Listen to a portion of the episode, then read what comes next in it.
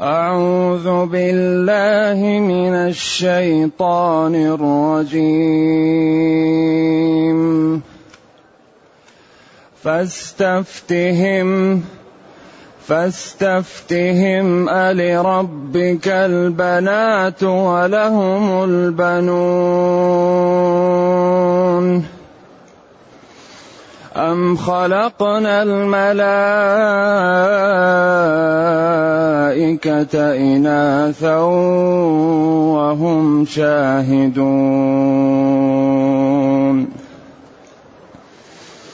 ألا إنهم من إفكهم ليقولون. ألا إنهم من إفكهم ليقولون ولد الله وإنهم لكاذبون. أصطفى البنات على البنين. ما لكم كيف تحكمون؟ أفلا تذكرون أم لكم سلطان مبين؟ فأتوا بكتابكم إن كنتم صادقين. وجعلوا بينه وبين الجنة نسبا. ولقد علمت الجنة إنهم لمحضرون. سبحان الله عما يصفون. إلا عباد الله المخلصين فإنكم وما تعبدون. فإنكم وما تعبدون ما أنتم عليه بفاتنين. إلا من هو صال الجحيم. وما منا إلا له مقام معلوم. وإنا لنحن الصافون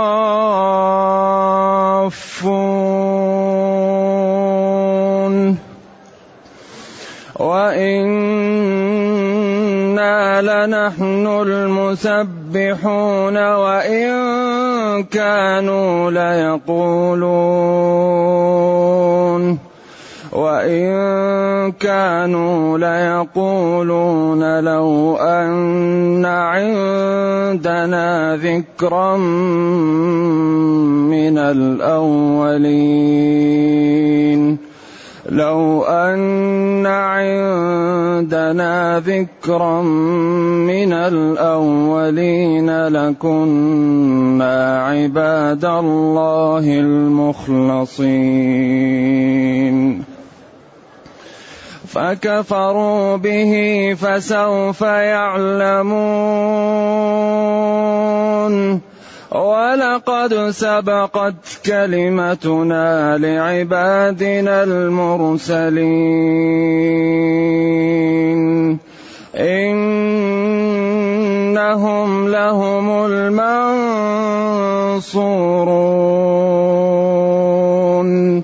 وإن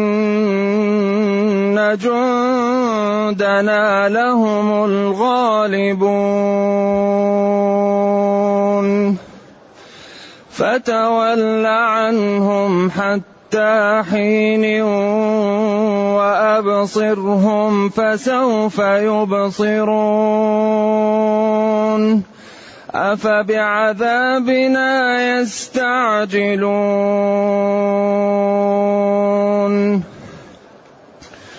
فإذا نزل بساحتهم فساء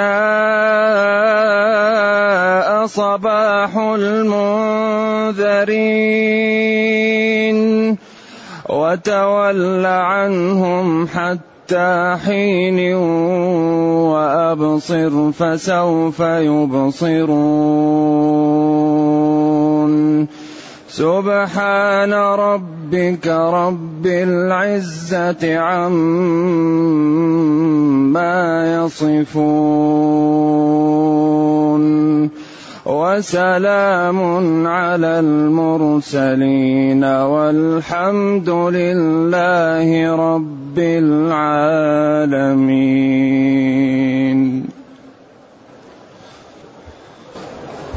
الحمد لله الذي أنزل إلينا أشمل كتاب وأرسل إلينا أفضل الرسل وجعلنا خير أمة أخرجت للناس فله الحمد وله الشكر على هذه النعم العظيمة والآلاء الجسيمة والصلاة والسلام على خير خلق الله وعلى آله وأصحابه ومن اهتدى بهداه أما بعد فإن الله تعالى لما بين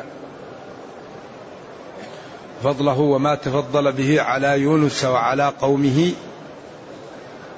رجع الكلام إلى بداية السورة.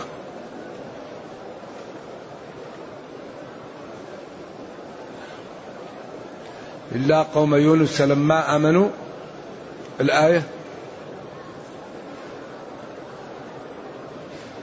فبين أنه متعهم إلى حين آجالهم فآمنوا فمتعناهم إلى حين. ثم رجع الكلام إلى الكلام السابق. ولذلك هذا القرآن يأتي بالأساليب مختلطة ويأتي باعتراضات لينبه وليوقظ السامعين وليعلم المفكر العاقل أن هذا كتاب جاء لهداية البشر ولإنقاذه. وأبصر.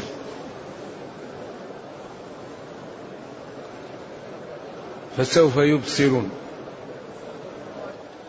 فيقول جل وعلا فاستفتهم. اسألهم. ألربك البنات ولهم البنون هذا عاد إلى ما كان في أول السورة والصافات صفا؟ فالزاجرات زجرا فالتاليات ذكرا إن إلهكم لواحد. بعدين بين وأتى بالأدلة ثم بين قدرته وكيف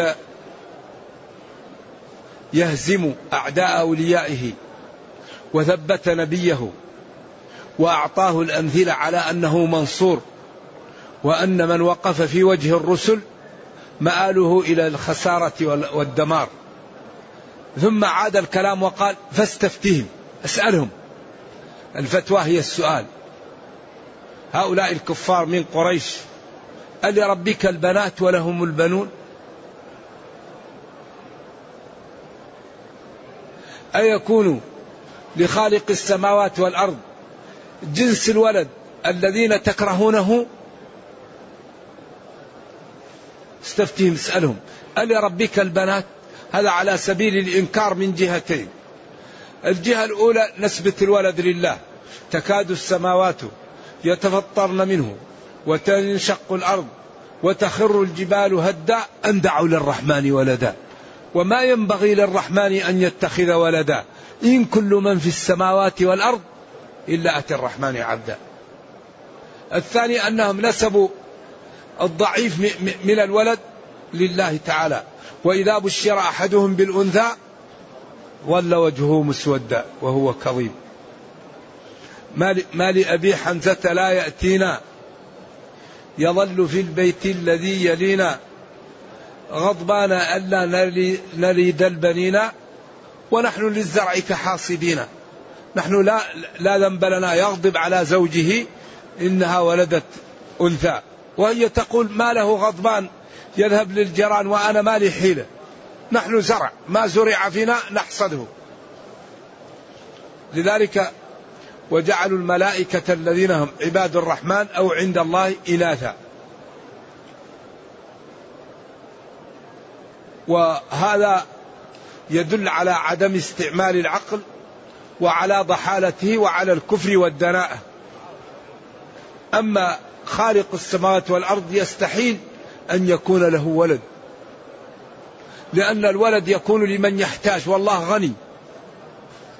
ولذلك أنى يكون له ولد ولم تكن له صاحبة وخلق كل شيء وهو بكل شيء عليم.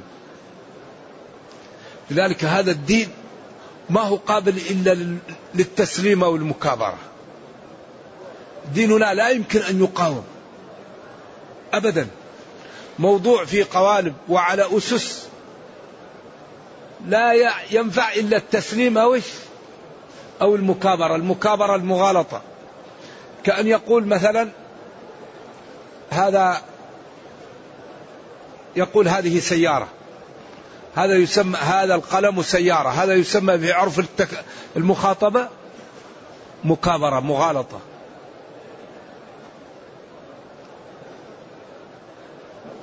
أم خلقنا الملائكة إناثا؟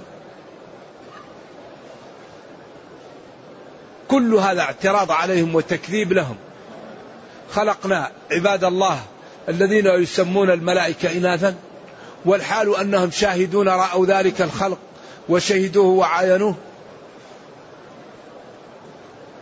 الواقع ليس الأمر كذلك.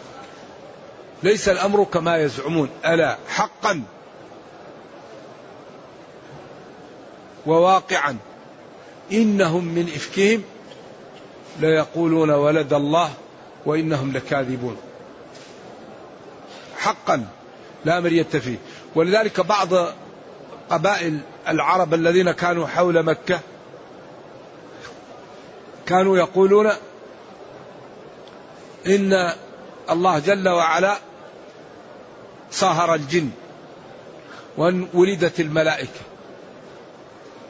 وأن الشيطان والله جل وجل جل جلاله أخوان. وهذا كل من الكفر والكذب الشنيع والتخرص والتقول على الله.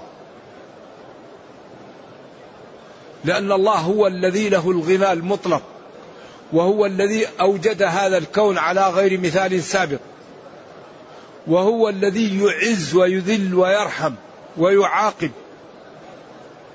كما قال تعالى قل اللهم مالك الملك تؤتي الملك من تشاء وتنزع الملك ممن تشاء وتعز من تشاء وتذل من تشاء بيدك الخير.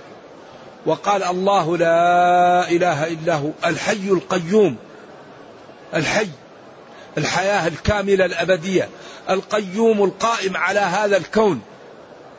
لا تأخذه سنة ولا نوم. لأنه جل وعلا لو ترك هذا الكون لهلك في لحظة. تتصادم الأجرام. يعز هذا يذل هذا يخفض هذا يرفع هذا يحيي هذا يميت هذا. فلذلك هذا الإنسان ظلوم جهول.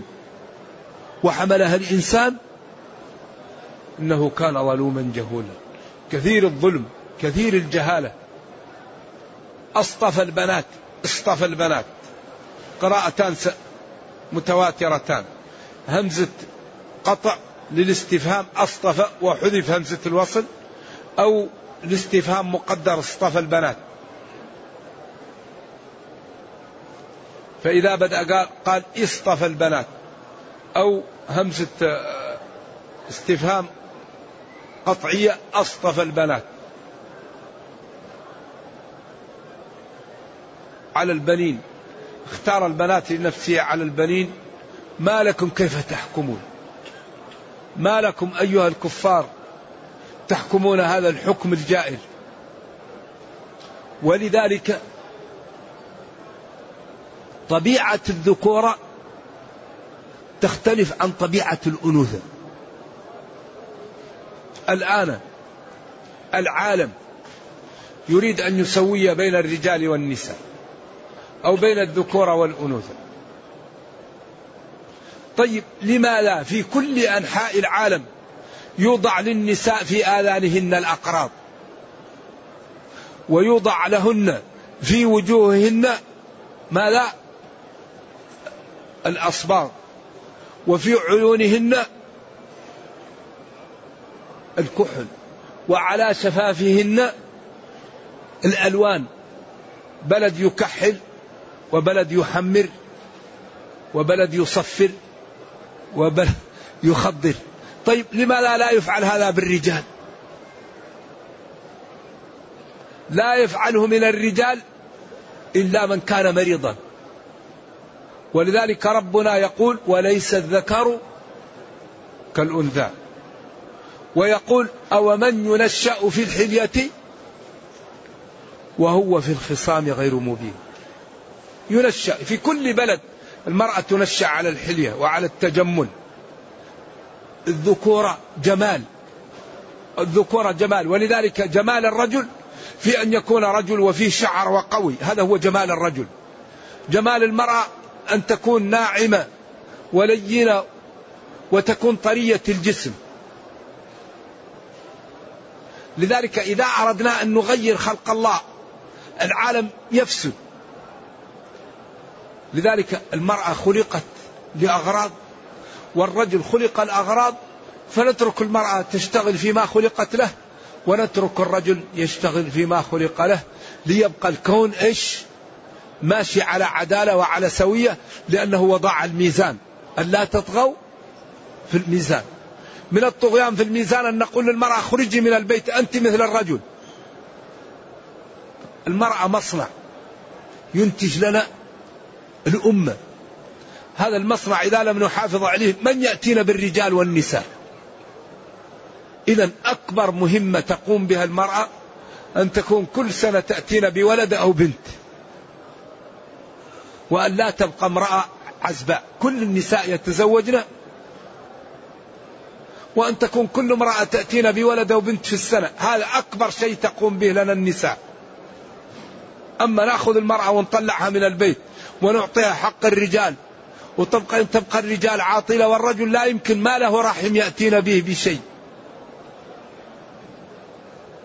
وإذا أردنا أن نسوي بين الرجل والمرأة أكبر ما يتعب المرأة هو النفاس. من بدايته من الوحم والحمل. والمخاض والطلق والنفاس والإرضاع. متاعب ومصاعب وآلام لا يعلمها إلا الله. طيب إذا أردنا أن نسوي بينهم يكون بطن على الرجل وبطن على المرأة. هذا الحمل عليك أنت الرجل عشان نسوي بينهم. وهذا الحمل عليك أنت المرأة. وهذا الولد يرضعه الرجل. وهذا الولد ترضعه المرأة. هل يمكن هذا؟ يستحيل. إذا نترك الأمور في مجاريها. لذلك كل شيء في الغرب تمام إلا البيوت.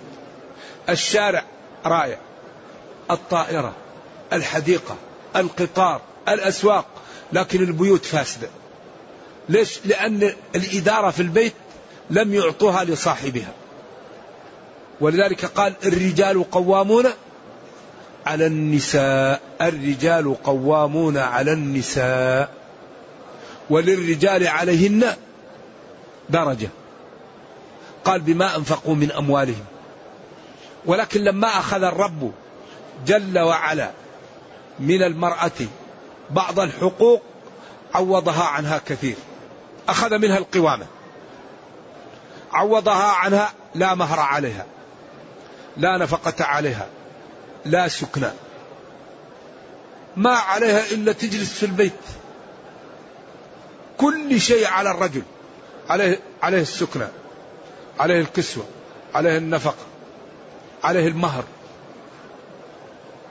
هي ما عليها إلا أن تطيع الزوج في نفسها وفي بيته وأن لا تدخل بيته من يكره وأن تحفظه في غيبته في ماله وعرضها ونفسها. كل شيء على الزوج. لكن هم غيروا الوضع فقالوا للمرأة لا عليك نصف المهر. عليك نصف السكن. عليك نصف الكسوة. وبعدين غيروا الأوضاع ففسدت الأرض. ذلك هذا الدين جاء من عند الله. وهو الذي وهذا الخلق خلقه. ونظامه هو الذي يصلح البشرية ونحن العالم في حاجة ماسة إلى أن نفهمه عن الطرق الذي يسعد بها.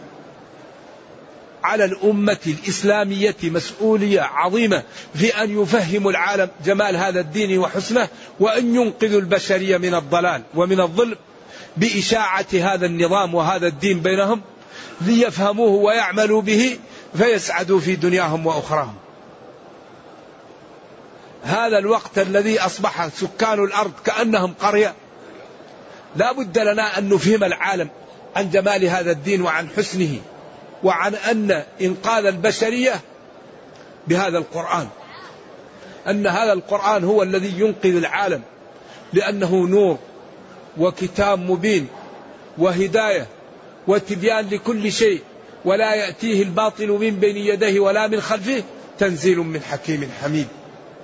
فحري بنا أن نهتم بمؤسسات عملاقة وبمراكز جيدة متخصصة نظهر فيها جمال هذا الدين وحسنه ونرد على المشوشين وعلى المثيرين للشبه حوله ونبين الطرق التي لو سلكها العالم لسعد في دنياه ورحم في اخراه. هذه مسؤولية عظيمة على هذه الأمة. لأن هذا الدين كل ما يحتاجه البشرية موجود فيه. لأن الله قال مخاطبا لنبيه وممتنا عليه ونزلنا عليك الكتاب تبيانا لكل شيء. لاحظوا قوله تبيانا لكل شيء. ولاحظوا قول الله تعالى قوله الحق. ومن أصدق من الله قيلا. وقال تبيانا لكل شيء. اذا أي قضية في العالم تحدث نبحث عنها في القرآن نحصلها تكوين الإدارة التربية البيوع العلاقات الأسر الأحوال المدنية الأحوال الاجتماعية السياسة الاقتصاد. كل ما يحتاجه العالم مبين في هذا الكتاب وهو معجزة خالدة إلى قيام الساعة. لكن لا بد من التأمل فيه. أفلا لا بد من التدبر. أفلا يتدبرون القرآن؟ كتاب أنزلناه إليك مبارك إيش؟ ليدبروا آياته. أفلم يدبروا القول؟ لا بد أن نتدبر هذا الكتاب وأن نخرج الكنوز الموجودة فيه لإنقاذ البشرية مما تعيشه من الضلال والكفر والظلم والإلحاد والاضطهاد. كل هذه الأمراض محلولة في كتابنا. ولكننا نحن المسلمين مع الأسف نتخذ في كثير من الأوقات هذا الكتاب مهجورا. نهجر هذا القرآن فلذلك تضعف علاقتنا به وتقل استفادتنا منه فيتسلط علينا أعداؤنا ويضطهدوننا وذلك من أسبابه المباشرة هجرنا للقرآن. أصطفى البنات على البنين أختار البنات على البنين وجعلهم منسوبين له. ما لكم كيف تحكمون؟ بأي حق تحكمون هذا الحكم الجائر الظالم الكافر؟ أفلا تذكرون؟ أفلا تستعملون عقولكم فتتوبون وتعلمون خطورة هذا؟ أفلا تذكرون؟ أي أفلا تستعملون عقولكم وتذكرون خطأ ما أنتم عليه؟ أيوة أفلا تذكرون؟ نعم. أفلا تستعملون عقولكم فتتأملون وتذكرون أن هذا الذي عملتم أمر خطأ ولا يصح ولا يعقل؟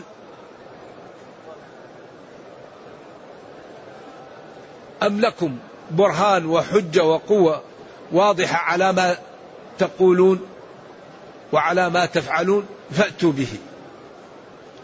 إن كان لكم أدلة وبراهين وحجج على هذا الكفر وعلى هذا الهراء وعلى هذا الضلال فأتوا به.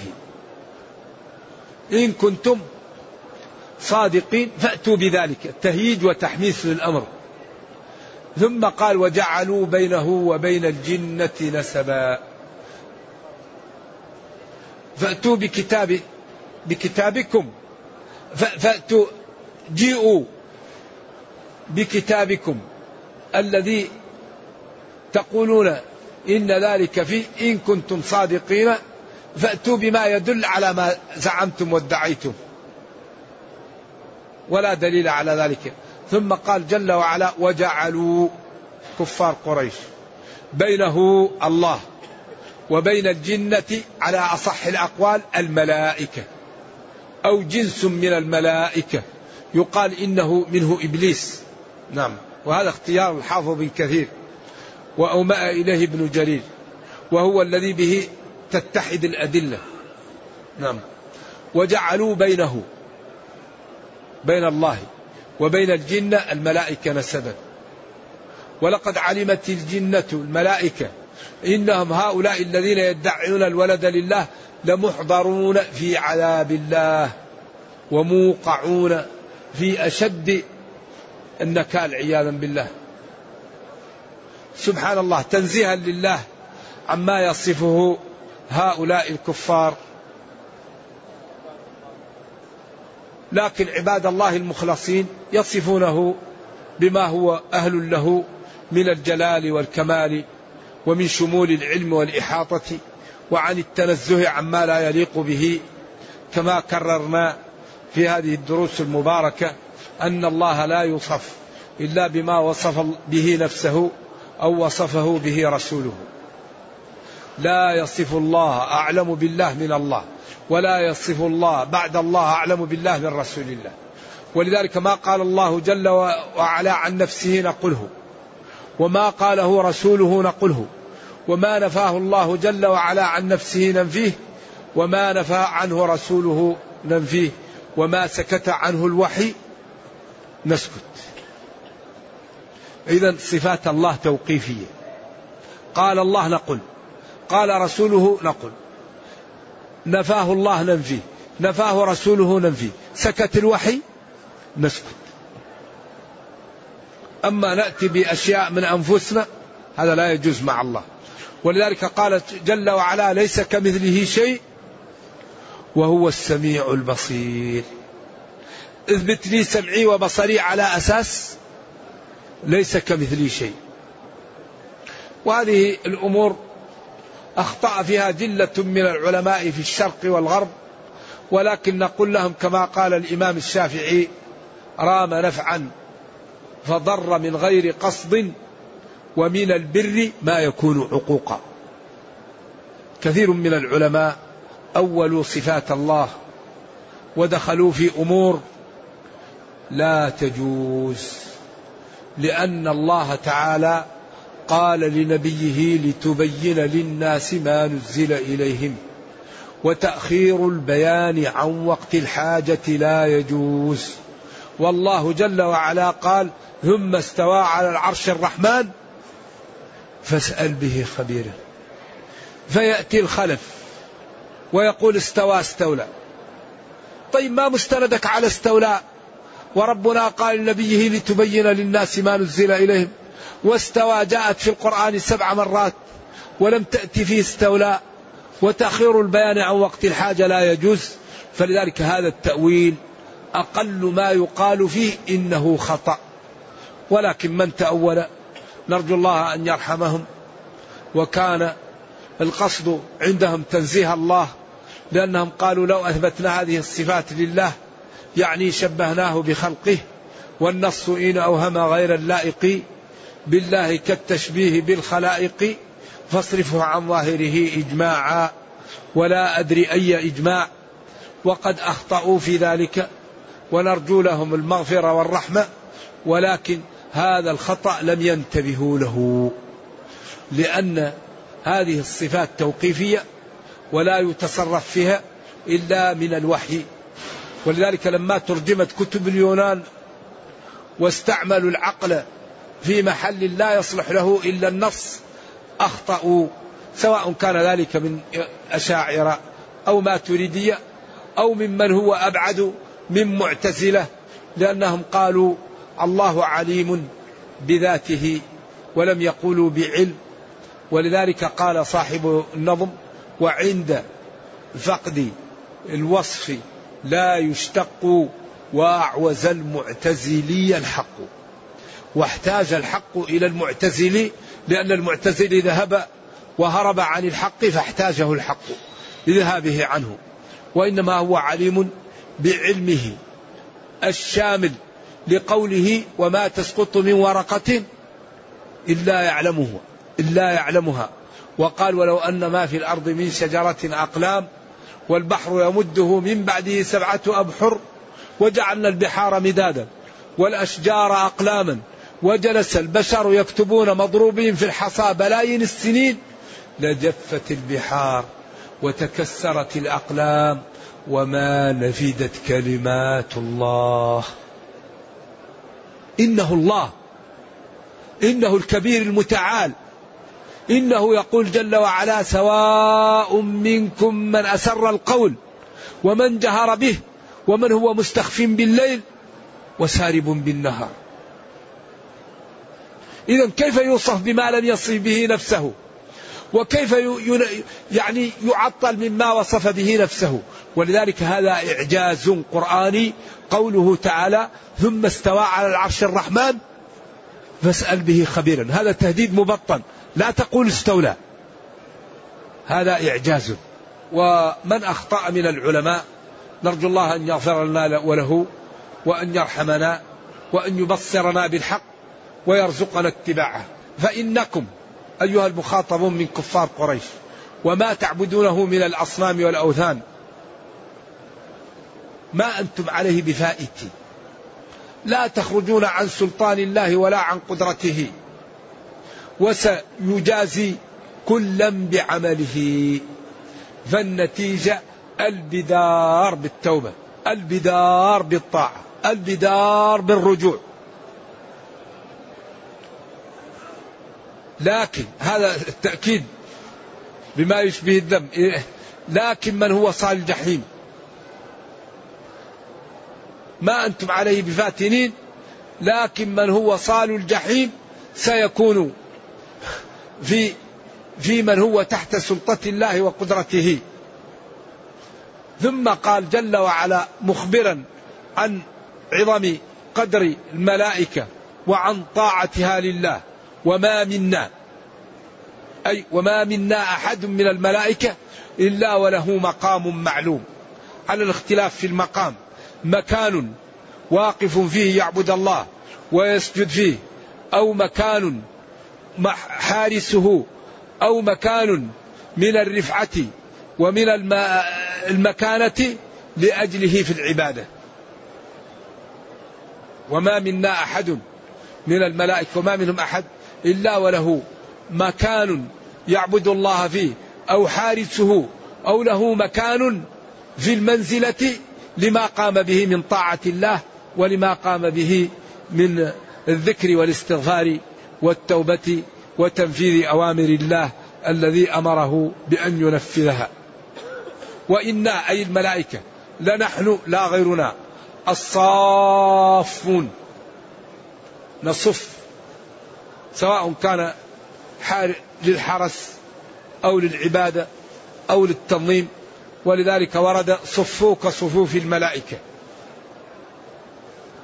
لذلك يوم القيامة يأتوا الملائكة ويكونوا صافين بأهل المحشر.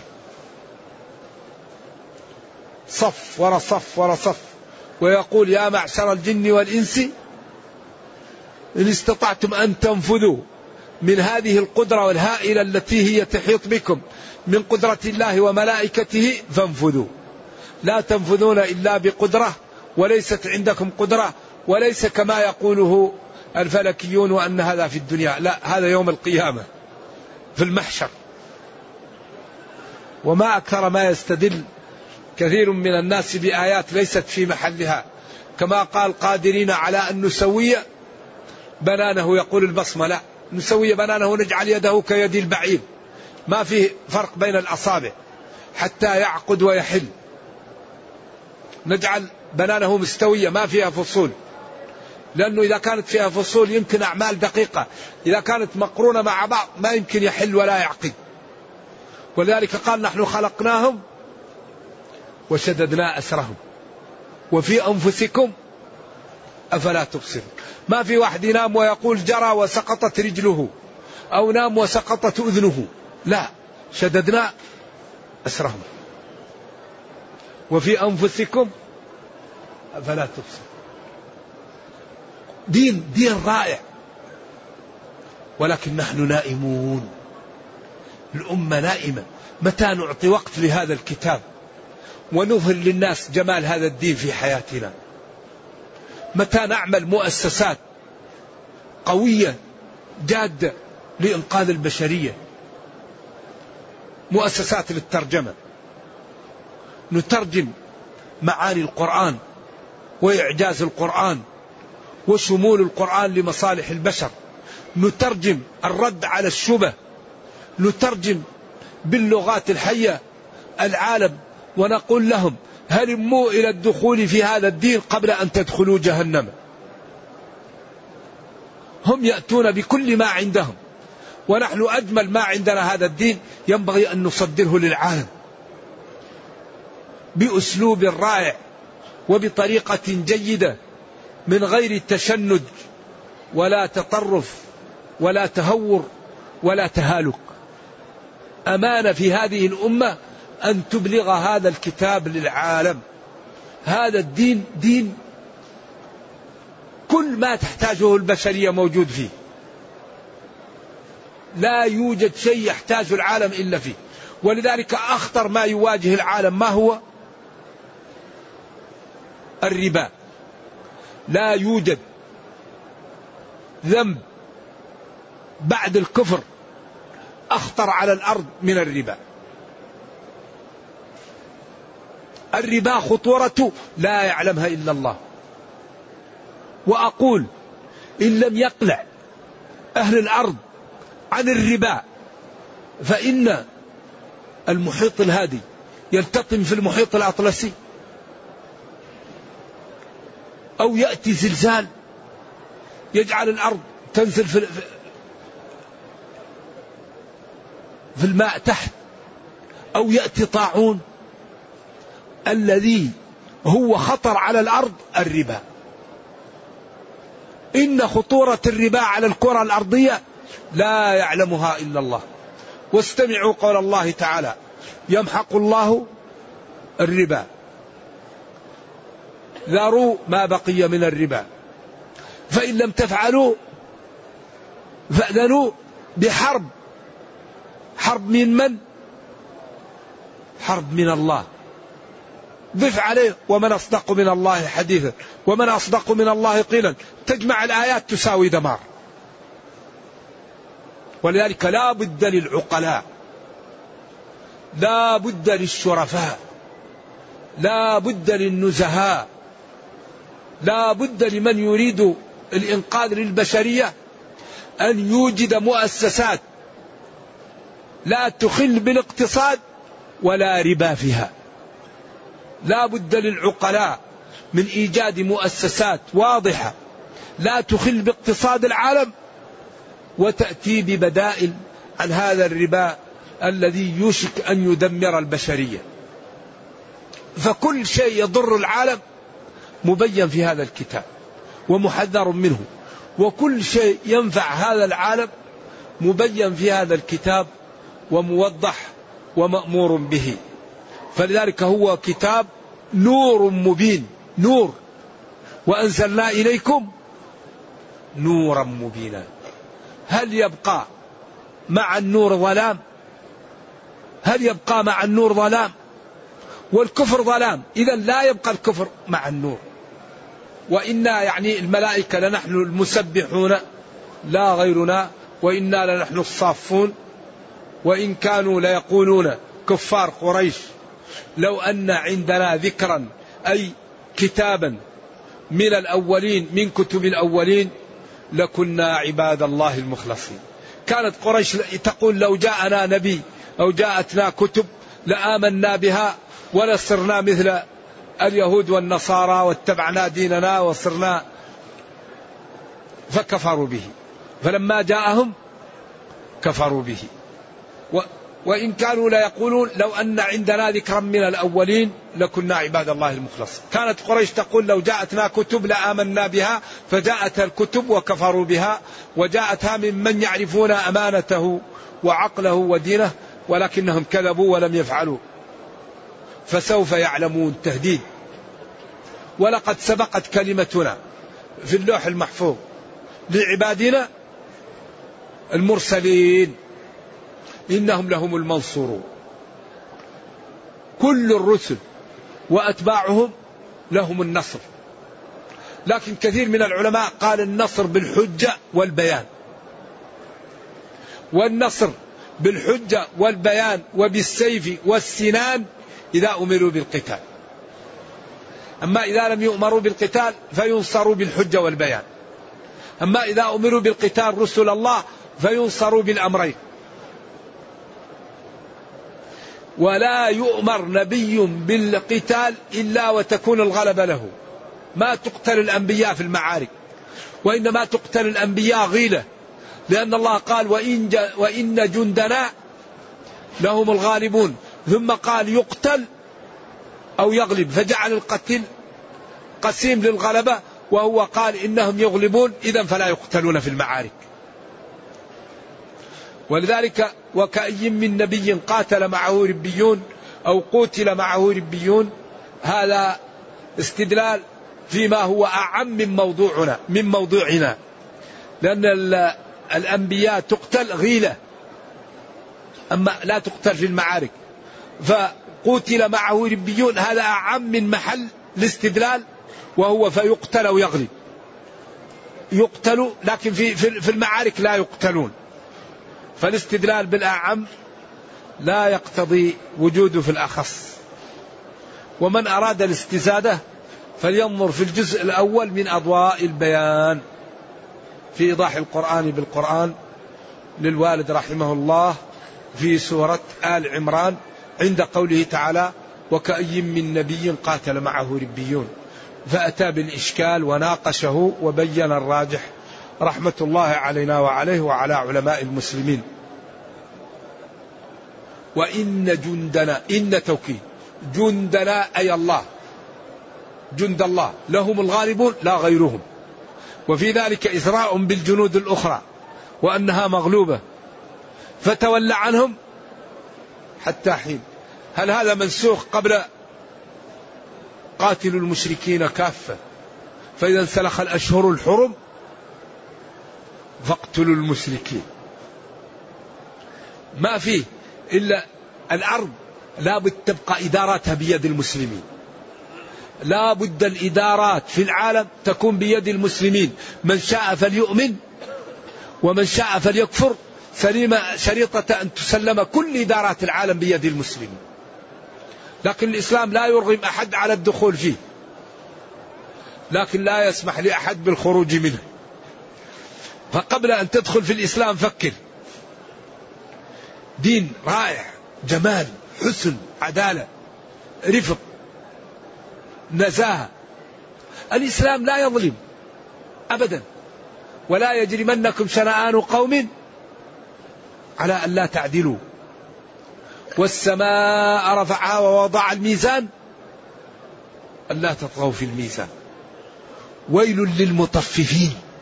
ما أكثر المطففين في هذا الزمن. الذين إذا اكتالوا على الناس يستوفون وإذا كالوهم أو وزنوهم يخسرون. ألا يظن أولئك أنهم مبعوثون؟ الإسلام دين العدالة النزاهة الصدق الرفق الشجاعة الصفاء الأخوة الإيثار التواضع الشجاعة الكرم. ولذلك لا يفهم أحد الإسلام إلا تمسك من قلبه. هرقل قال لأبي سفيان هل يتبعه أحد أو يرجع؟ قال له لا. قال ذلك بشاشة الإيمان. هرقل كان عالم منعه محبة الحكم من أن يدخل في الإسلام. قال لهم تعالوا نتبع هذا الرجل صاحوا. فلما رأى أن الملك ضاع عليه قال أنا كنت أريد أن نختبركم.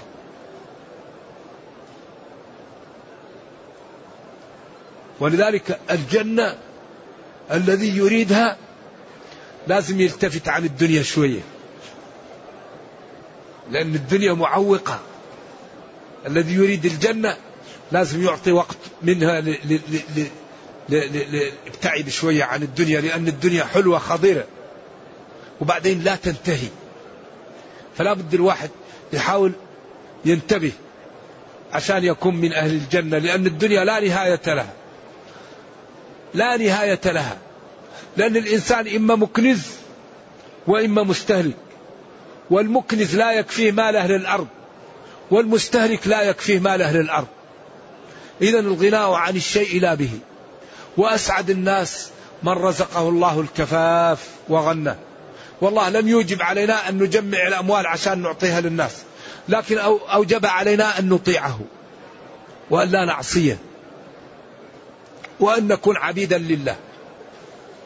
ولا شك أن الدنيا إذا كانت طاهرة ورزقها الله للرجل الصالح لا حسد إلا في اثنتين لكن متى يكون الرجل صالحا ومتى تكون الدنيا طاهرة؟ فالصلاح دونه ما دونه وطهارتها دونها ما دونها.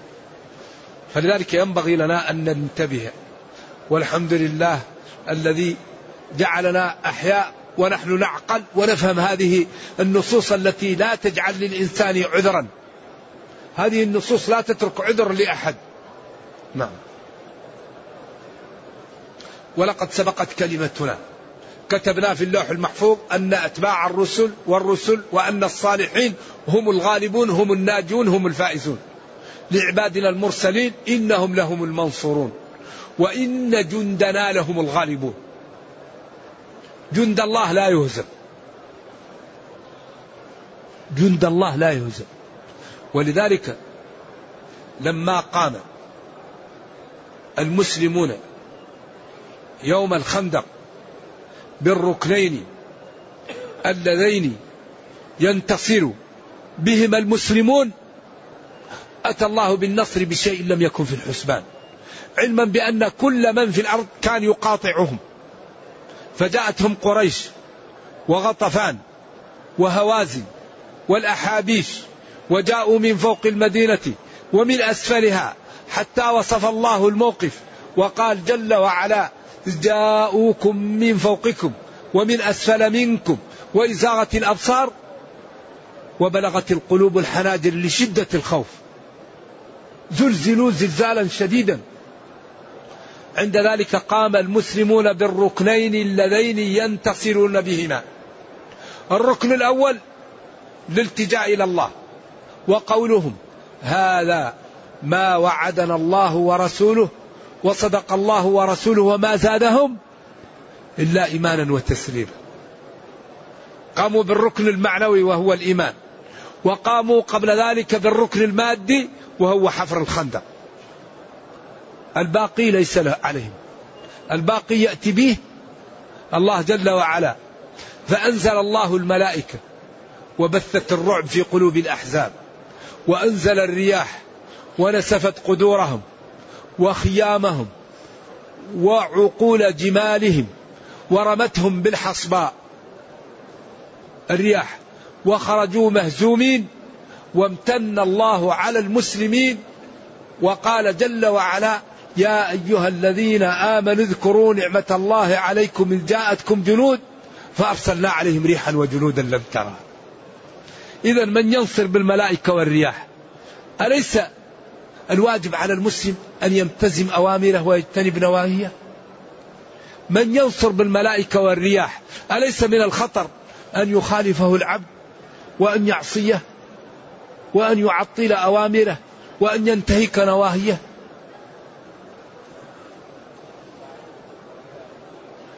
إذا فتولى عنهم حتى حين اتركهم حتى حين موتهم. الأحزاب يوم القيامة أو القبور أقوال للعلماء ولا مانع حتى حين ذلك كله. فيشاهدون الحقيقة في القبور ويشاهدون الهزيمة في بدر ويشاهدون العقاب والذل والهوان يوم القيامة. أنتظرهم أبصر وارقبهم صرهم. فسوف ينتظرون وأيستعجلون إتيان عذابنا ويطلبون مجيئه ويسألون عنه؟ فإذا نزل بساحتهم وجاءهم في أماكنهم ومنازلهم فساء صباح المنذرين. قبوح وساء صباح المخوفين من إتيان العقاب عندما يحل وينزل بهم. وتولى عنهم عرض عنهم وأتركهم حتى الوقت الذي يأتيهم فيه العذاب ويأتيهم فيه الأجل. وأبصر فسوف يبصرون. كرر ذلك. انتظر فسوف ينتظرون. سبحان ربك تنزيها لربك. رب العزة والجبروت. عما يصفونه فيه من الكفر والنقص. وسلام على المرسلين من الله. وسلامة لهم. والحمد لله رب العالمين على هزيمة الكفار ونصر المسلمين ودخول أهل الجنة في الجنة ودخول أهل النار في النار. وظهرت حقائق ونتائج ما كان يخوف به الرب وما كان يرغب به. وهذا اليوم الثاني من رمضان. ينبغي أن لا نضيع أوقاتنا. وأن نجتهد في الطاعات ونعلم أن الوقت ثمين وأن الإنسان إذا لم يحافظ على وقته يضيع عليه خير كثير وأن هذا الشهر من صامه وقامه ومن اجتهد فيه يجد أجر ليلة أجرها ألف شهر وأن من استقام فيه غفر له ما تقدم من ذنبه. وهناك إخوة لنا. لا مال لنا ننفق عليهم ولا قوة لنا ندفع عنهم. فنكثر من الدعاء لهم لأن هذا الشهر حري فيه الإجابة. وربنا كريم ولا يضيع أجر من أحسن عملا. ويقول ادعوني أستجب لكم. فنسأل الله لإخواننا أن ينقذهم وأن يفرج عنهم. ونسأل الله تعالى أن يكفينا شر أعدائنا وأن يرد كيدهم عنا وأن يضعفهم ويشتت شملهم والله لا يضيع أجر من أحسن عملا. اللهم أرنا الحق حقا وارزقنا اتباعه وأرنا الباطل باطلا وارزقنا اجتنابه وأن لا تجعل الأمر ملتبسا علينا فنضل.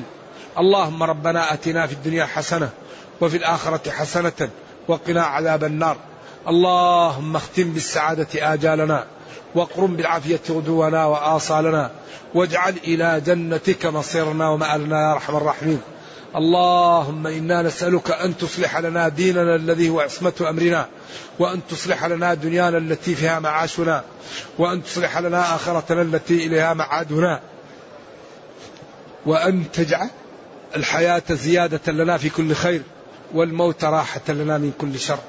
سبحان ربك رب العزة عما يصفون وسلام على المرسلين والحمد لله رب العالمين وصلى الله وسلم وبارك على نبينا محمد وعلى آله وصحبه والسلام عليكم ورحمة الله وبركاته